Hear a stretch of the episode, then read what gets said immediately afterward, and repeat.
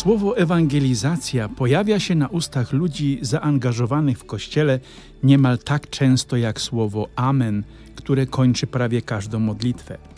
Tymczasem Jezus nie przyszedł nikogo ewangelizować. O tym świadczy między innymi Ewangelia dzisiejszej niedzieli. Skoro Jezus nie ewangelizuje, to o co chodzi w tej całej ewangelizacji w kościele? Ostatnio słyszymy nawet o nowej ewangelizacji. Zanim przygotujecie stos drzewa, żeby mnie spalić za herezję, proszę posłuchajcie ten podcast do końca. Skandalu nie będzie, obiecuję i zapraszam do słuchania.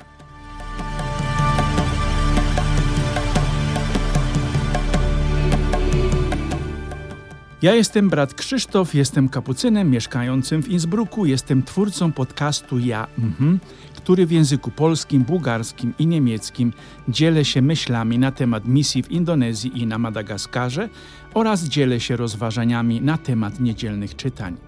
Zapraszam serdecznie do podcastu Ja, mhm, który znajdziecie na serwerze podbin.com w każdą sobotę od godziny 12 nowy podcast.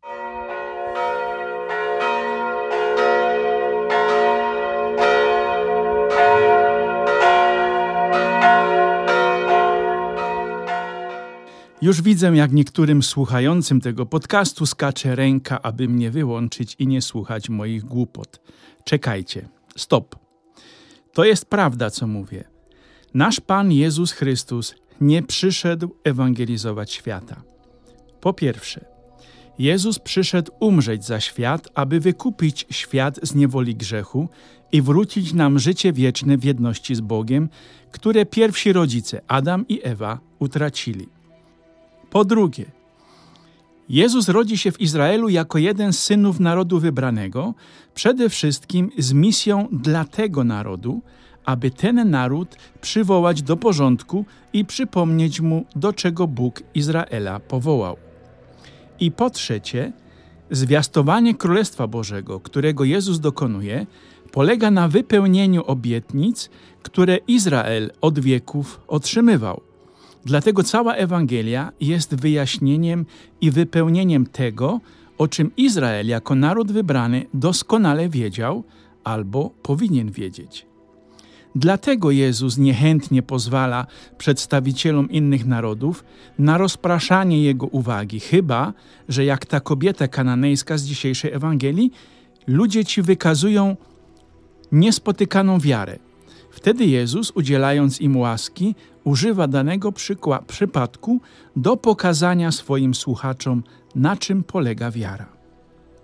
Skąd w takim razie pojęcie ewangelizacji? Pochodzi ono od samego Jezusa Chrystusa z Nazaretu. Ewangelizacja, czyli ewangelizowanie, to pierwsze i jedyne zadanie, jakie otrzymuje założony przez Zbawiciela Kościół na fundamencie dwunastu uczniów.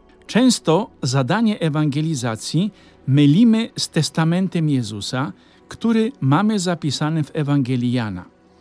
Jezus w swojej ostatniej woli w Ewangelii Janowej mówi, abyśmy wypełnili przykazanie miłości Boga i bliźniego i że tak świat pozna, że Kościół pochodzi od Jezusa.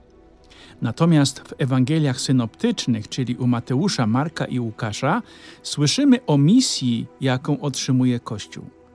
Tą misją jest ewangelizacja i chrzest narodów. Tak więc ewangelizacja zaczyna się nie od Jezusa, lecz od zwiastowania dobrej nowiny o zbawieniu przez apostołów i później Kościoła, który tę misję otrzymuje w spadku po apostołach.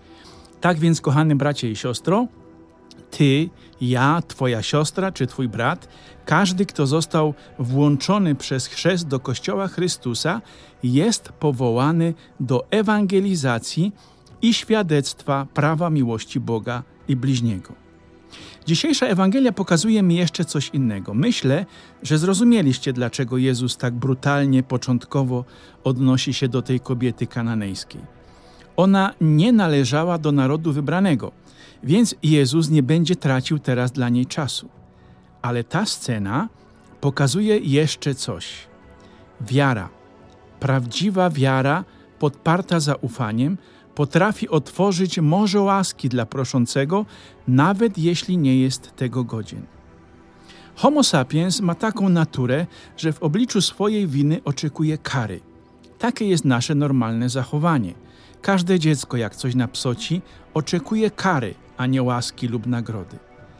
Kiedy coś zawiniliśmy, mamy świadomość, że nie jesteśmy godni, aby doświadczyć czegoś dobrego, dopóki nie dostaniemy kary. I często w tym poczuciu winy zostajemy do końca życia. Nie potrafimy sobie przebaczyć, mimo że przebaczenie otrzymaliśmy od Boga. Tymczasem Jezus w dzisiejszej Ewangelii zaprzecza tej logice Homo sapiens. Kto do Boga zwraca się z wiarą i ufnością, otrzymuje to, co mu potrzebne do szczęścia, niezależnie od tego, czy jest godzien, czy nie, czy jest katolikiem lub niewierzącym. Bóg jest miłością, jest pełnią miłości. I każdy, kto do tej miłości się odwołuje, wierząc i ufając, otrzymuje miłość, jak ta kobieta z Kanaanu. Odwagi, bracia, bądźmy świadomi naszego powołania i świadkami doświadczenia miłości. Amen.